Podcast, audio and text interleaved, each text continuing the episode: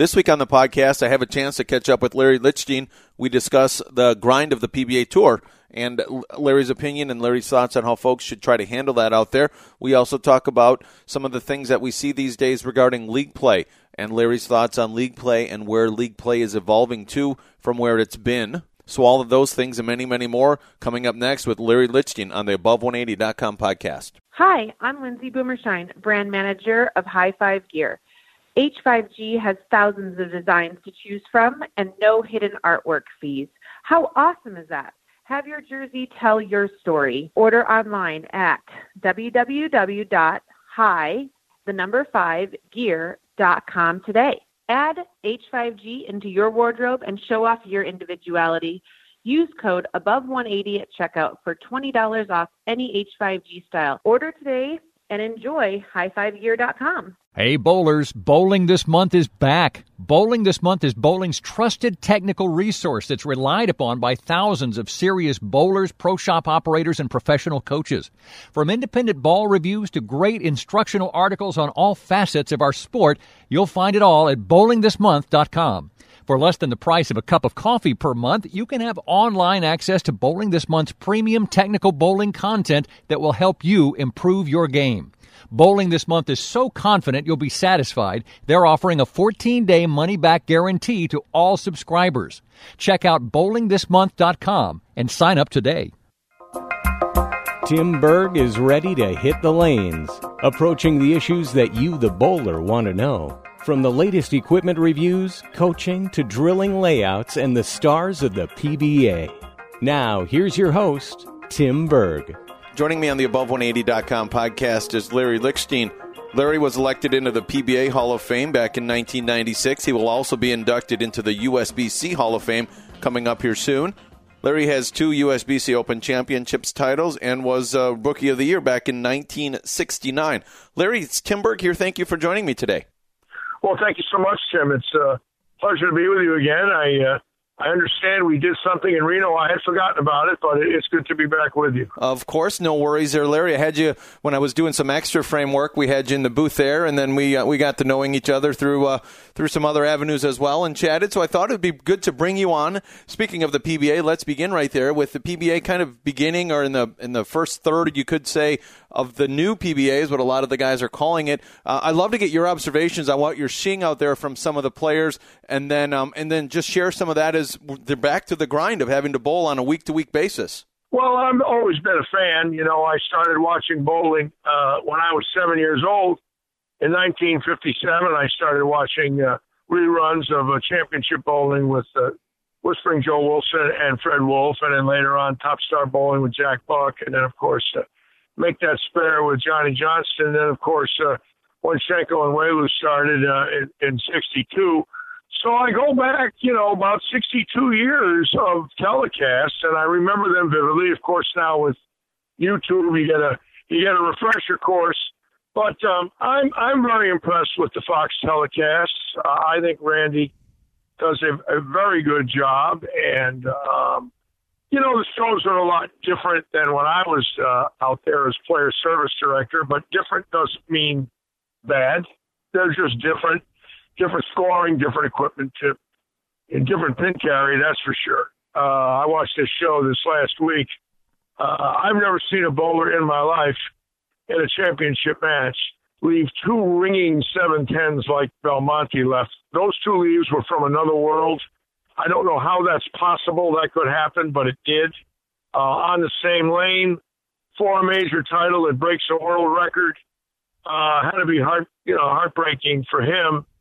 But uh, this new equipment, and of course uh, their entry angles and the amount of power with these cores, the RG differential, cause pin carry we've never seen before, or pin standing we've never seen before. So uh, it's unique, it's different. Of course, for the beginning viewer, they only know this era but for the old people like me, you know, we we see it a little differently, I guess you could call it.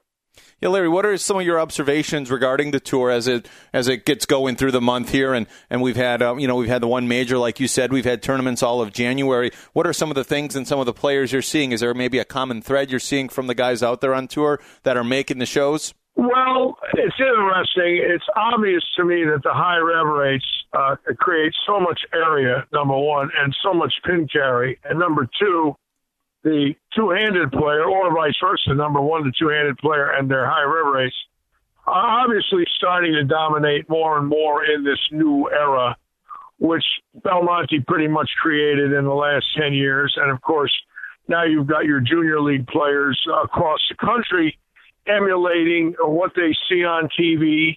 No different than I did when I was learning how to bowl in my generation. So the influence of television and the power that's created with the two handed style is obviously changing the game right in front of our eyes. Uh, there's a lot of people that don't like it. There's a lot of people that say it's illegal. I don't because I've seen really every environment other than shellac and and two finger bowling balls with the middle finger and the thumb, other than Eddie Lubanski, who I saw bowl in my life, you know, live actually. But um, uh, it's different. It's unique. Um, I don't want to knock it. I don't think it's fair uh, to the PBA or to the young gentlemen that have mastered it. Uh, and, and unfortunately, in our sport, that does happen. You know, when the lefties dominated in the early 70s, you know, we got beat up bad by all the righties. Now, all the righties that throw it one handed are beating up all the righties that throw it two handed. It's not a beating each other up, which I really feel demeans our sport. Um, not that I haven't done it, I have, but as I've gotten older, I guess, uh, and I'm no longer out there, I take a different approach. Um, I just want the sport to be successful. I want our prize funds to grow, and I want our audience to grow and our sponsorship base to grow. So I, I look at it a little different than maybe if I was out there. Uh, I might get influenced a little more uh, by the week to week comments, but um, it is what it is. Two hand bowling is taking over, and uh, I think what's going to happen is sooner or later there's going to be a woman that comes out of a foreign country who's built low to the lane and weighs about 180 pounds. I could rip on it and get 600 revs, and she's going to dominate on the ladies' tour. And I think that's right around the corner. And when that happens, uh, I can assure you uh, that's that's going to create a lot of controversy, and I think that's next. So, uh, as you're, um, and you mentioned your services as a, a, director of player services for the PBA. One of the things that I do some of the flow bowling podcast as well, and I had Ronnie on Ronnie Russell on a show a, a while back, and when Ronnie Ronnie's assertion was that you're going to start to maybe see some tempers flare a little bit more like you haven't in the paddock. Do you? What are your thoughts on that? And and being from an era when you guys probably people did get a little more fired up than what they what you see now, and and everyone seems to you know kind of be be more more buddy buddy wise as opposed to back when you were out there on tour and, and even in your time as uh, director of player services? Well, I had two eras. I had the era that I bowled from 67 to 74, and then I had another 22 years as, you know, a professional spectator, if you will. Um, there's no doubt that because there is not a lot of money in the world of bowling, that uh, the domination factor uh, creates a lot of dissension uh, in my day and age, uh, when the lefties dominated in the late 60s and early 70s, the PBA was literally forced to go to lane maintenance because they wanted uh, to uh, understand some of the ramifications. And the PBA Tour of 1971, 17% of the bowlers were left handed and they won 49% of the prize money. So that's what created a lane maintenance program uh, back then, of course. Now it's a lot different, you know, since Kegel mastered the, the, the trade, you know, with computerized technology. But back then, you know, Lenny Nicholson and Sam Baca had to somehow try and make it fair with a spray gun, and that was not an easy uh, task by any means. So what we have now is uh, the domination of higher up players. I'm not so sure that that should be the only type of bowling we watch every week. But the kids today are stronger more more into muscle building, more into the fundamentals because of the internet. They're educated so much quicker than we were as kids. Right now, they can go online and watch a hundred people bowl different ways. Back then, the only way you can do it in my day and age was go find a classic league or go to a pro tournament. So they're going to learn from their living rooms today, in their bedrooms, on their computers, and I feel that alone gives them not only great knowledge, but the right things to practice. And uh, you hate to see somebody like Ronnie using, and I didn't listen to his um, his interview. Uh, everybody's entitled to their opinion, and certainly Ronnie, he's been out there long enough. But I don't believe that personally they should be ever bickering with each other. They are a product of their own environment. They chose this sport. And Eddie Elias stated it very simple in 1971 when the PBA founded its lane maintenance program. We're going to do the lanes, and if you don't like it, you can go home. And um, there's a lot of people that did. Unfortunately, I have a feeling that could happen again in this generation, where if another five or ten two-handers come out and they start taking the checks away from one-handers, you're going to see one-handers going home, and they're going to be right-handed. And that might be a first for the sport of bowling when you see right-handed two-handers sending home right-handed one-handers. But I have a feeling that's right around the corner. I pray I am wrong. I don't want to be right.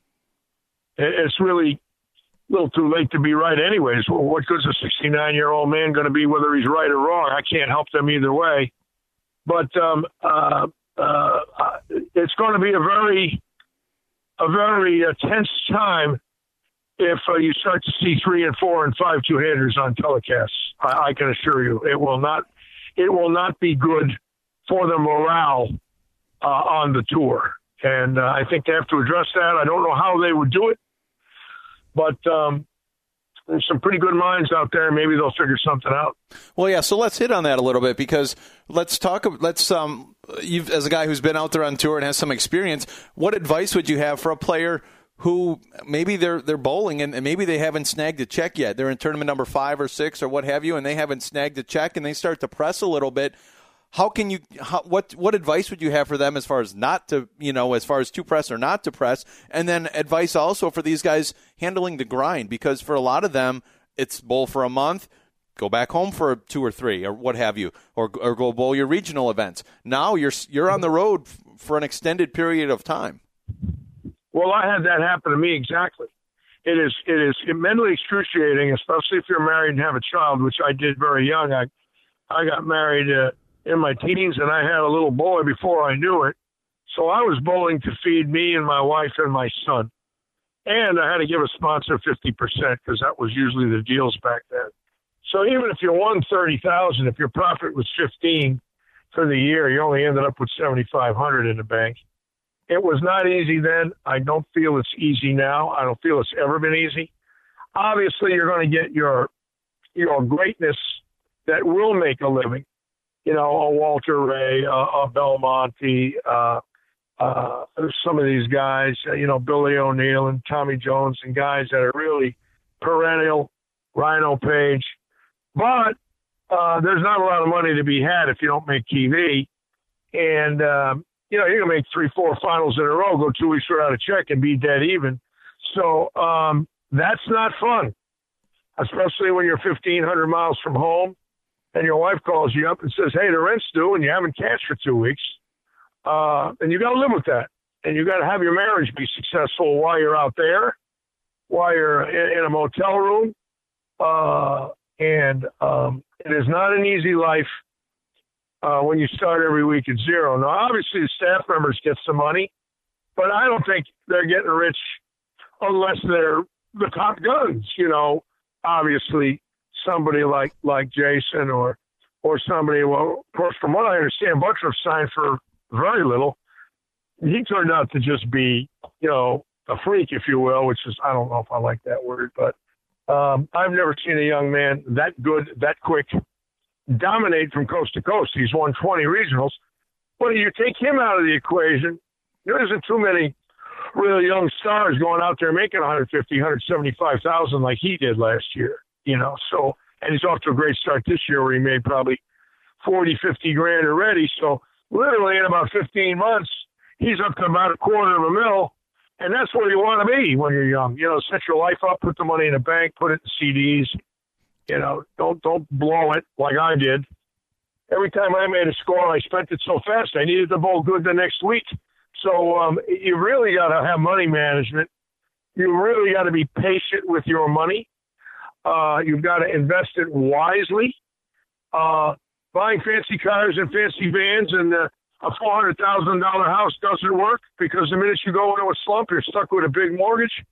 Um, you got to be careful. You know, it, there's no there's no guarantees in bowling. Uh, I can think of many stars in recent years, so let's say in the new millennium, the year 2000, that were so hot back then that they made a million dollars within three, four years, and three, four years later they were broke. And I know several, and I I have pity on them. Uh, they they they'll never have that kind of money again. They'll never have that opportunity again because now they're older. But if you don't you don't watch your money out there nowadays, you got you you could you could run yourself into the ground real quick.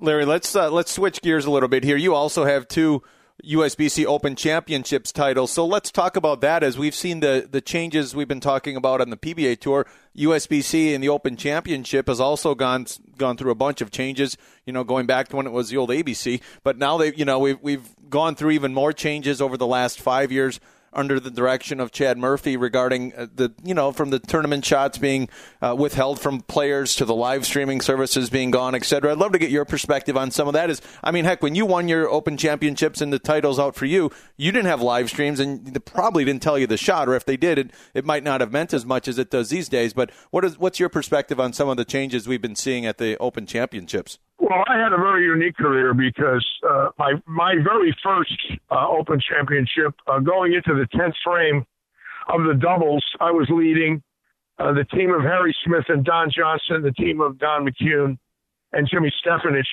all struck out in the tenth to put me and my partner third by six pins, and I was leading singles going into the tenth frame of the last game, just like doubles and two bowlers needed a double in the tenth, Nelson Burton and Billy Allen, and they did, and they knocked me to third by six pins, but I won the all events. So here I was 19 years old with an all events title, and then the next year I bowled with my four dear friends, uh, Johnny Petraglia, the late Mike McGrath, uh, late Butch Gerhart, and my best friend Ernie Schlegel, and we won the classic team.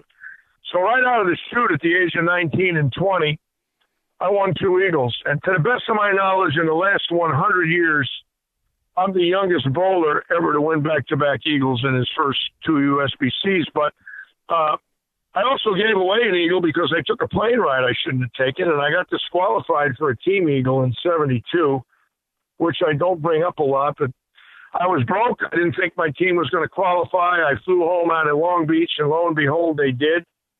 Uh, they got a sub for me the sub shot 547 and he got the eagle and I didn't, but I led our team to the qualifying portion, but I didn't tell my team captain that I was leaving. So, with that being said, you know, you walked into a bowling center, you didn't know what to expect. It was usually an installation. Uh, and it obviously, when the computer age came in, they gave nothing out but information as well as patterns you could practice on for three months. Bring your team on it, break down a, a shot, you know, build a groove. So I don't, but I don't belittle anybody that was smart enough to actually manipulate that pattern by knowing how to bowl on it for three months using the same oils, same Kegel machine, and being on staffs where they had a lot of equipment I don't blame the bowlers. You can't blame the bowlers. Their job is to win. Their job is to strike. I do feel that that policy was demeaning to the championship overall because it definitely created an advantage to some people who could get a bowling center at night, who could be in a position to practice on that shot with the same oil being used, the same machine being used, the same pattern being used, with a proprietor that was willing to give it to them for free where logistics wasn't an issue. And I think Chad was very smart in saying, you know what? Maybe that's a little too much to give out where there's a lot of people that bowl that tournament that don't have that luxury of being on a staff, that don't have the luxury of walking into a bowling center and getting catered to with a lane machine and patterns. So, in essence, uh, I think the privatizing of the information uh, in the long run might be beneficial. I hope it is. But again, you know, when you're not active anymore, which I haven't been, it's almost like your opinion is uh, well, you know, why is he saying something he doesn't contribute, or why is he something saying something he doesn't bowl anymore, or who does he think he is just because he was out there in the days of wood and rubber balls and plastic, and so you know you got to watch what you're saying, um, which I now have to do, being that I'm going to be inducted in May into the USBC Hall of Fame. I certainly don't feel that I'm in a position to be a critic, which sometimes I was, and I, I probably. Uh, overdid that. Probably said some things I I shouldn't have said. But I don't envy Murphy. I don't envy the USBC at this day and age. Uh, there's a lot of things they have to think about and do and try to please a lot of people. And it's well, look at the president of the United States. He he pleases fifty percent. There's fifty percent that love him, fifty percent that want to see him drop dead. So it's the same thing in bowling. You know, you're never going to please them all. But in, in our case, as as veterans, I think every veteran my age, guys that have been around 40, 50, 60 years, feel the same way. We don't want to see the sport lose lose its attractiveness anymore. We don't want to see bowling centers turned into arcades, uh, which or closed. We don't want to see league bowling disintegrate and tournaments disintegrate. And our feeling is we're watching it before our eyes, and it's gut wrenching for me. Um, when I see another bowling center tell its leagues, well, don't come back, we don't need you, we're going in another direction. Um, when I hear that, I just, my blood boils. But I'm not the owner of it. You know, the guys that own them, you know, that are in, in debt two, three million, they got to do what they can to get their money back. And uh, so, you know, it's a double edged sword. Larry, I want to remind folks, please remember, check out h5gbrands.com. You're heading out to the Open Championships or you're looking to bowl some events and you want to look sharp, h5gbrands.com. So many colors, so many styles, so many options to choose from. Use promo code above 180 and you'll get $20 off your next order. That's promo code above 180 for $20 off your order. No hidden artwork fees, thousands of designs to choose from. They work with you through the process. You get to design your own shirt, show your individuality, come up with things. They'll help you out through this entire ordeal and process of making your shirt, and you'll have it. It's a great shirt. It'll look sharp, it'll keep you cool while you're bowling. So, again, remember, please check out h5gbrands.com today. Right after you get that shirt, go and sign up to bowlingthismonth.com. Bowling's best and most comprehensive technical resource, all at your fingertips, bowlingthismonth.com. Lots of great articles there, your ball reviews down your left hand side. Seeing some stuff right now on the website talking about practicing and talking about life after balance holes. So that's something that we're all going to have to be working on and working towards if you have equipment that currently has balance holes. So uh, Bill Semsrott and the guys do a great job there. Again, check out bowlingthismonth.com. Larry, final question I have for you. Along those same lines is um, is you talk about league bowling and and was this something that you know I've talked and had some different opinions from folks, but has league bowling the changes we've been seeing with um, you know leagues declining has that been you know, we can talk about the bowling centers as much as we'd like to, but has that also been really a change in people's work habits and their work schedules that they're they're not around or they're out of town or or they don't feel like committing well, for the long term, you know, the 36 week leagues like, you know, you used to be able to do and you go out and have a couple, you know, a couple beers with the fellas and bowl your five games or three games rather and that would be it. Well, the industry started to become very aware of this 40 years ago. Uh, they hired uh, some people uh, that were economists and they camouflaged who they were by putting them into positions working for their companies and giving them titles, but their titles were not true titles. They were there to do studies of the future. And I knew one, one gentleman who told me that, who worked for AMF, and he was hired for three years in 1977. He had a three year contract to forecast to AMF the world of bowling between 1980 and 2000. And when they hired him, there was five million sanctioned league sanctioned cards pulled. Maybe not five million bowlers, because some people bowl two and three and four leagues a week, but there was five million sanctioned bowlers. And he predicted in 20 years it would be down to one million. He said you're going to lose 200,000 league bowlers a year, and then he told them the cities he said it'll be Green Bay, Milwaukee, Detroit, Chicago, Cleveland, Rochester, Buffalo, Syracuse, Akron, Toledo. And the reason was it was the Great Lakes region. They were all winter bowlers, and the auto industry in the United States was going to fail. And as it failed, people were going to lose their jobs. And once they lost their jobs, they would lose their recreational dollars. So he put it in writing. He showed it to AMF, and he nutted it. And I'll never forget him telling me at Garden City Bowl that he was leaving, that he had given the report in, and he'd probably never see me again. I never saw him again. I know his name. It's it's a moot point. But the bottom line is, he nutted it he said it's a blue collar sport and we're going to we're going to lose these bowlers and these reasons. Well, the towns I mentioned were the breadbasket of league bowling because they were winter towns and people needed recreation. Well, if you look at all your closings and all your decline, it's basically in those states: Wisconsin, Illinois, Indiana, Michigan, New York, New Jersey, and then of course it's spread across the country because the bowling centers got old, the wood got burned up. Now you had to spend three, four, five hundred thousand on synthetics, and then these automatic scoring gimmicks, which are a joke, came in, forced everybody to spend thirty thousand dollars a pair of lanes. So in the end, everybody spending money is buying equipment, and they don't have the money for their own payrolls because they had to spend all this money on rebuilding their bowling centers, so they closed them and sold it for property rights. So what happens is, in the end, because of wood and and the archaic scoring system done by hand, which was a hell of a lot cheaper than spending five hundred thousand for computers. But nobody wants to do anything anymore by hand.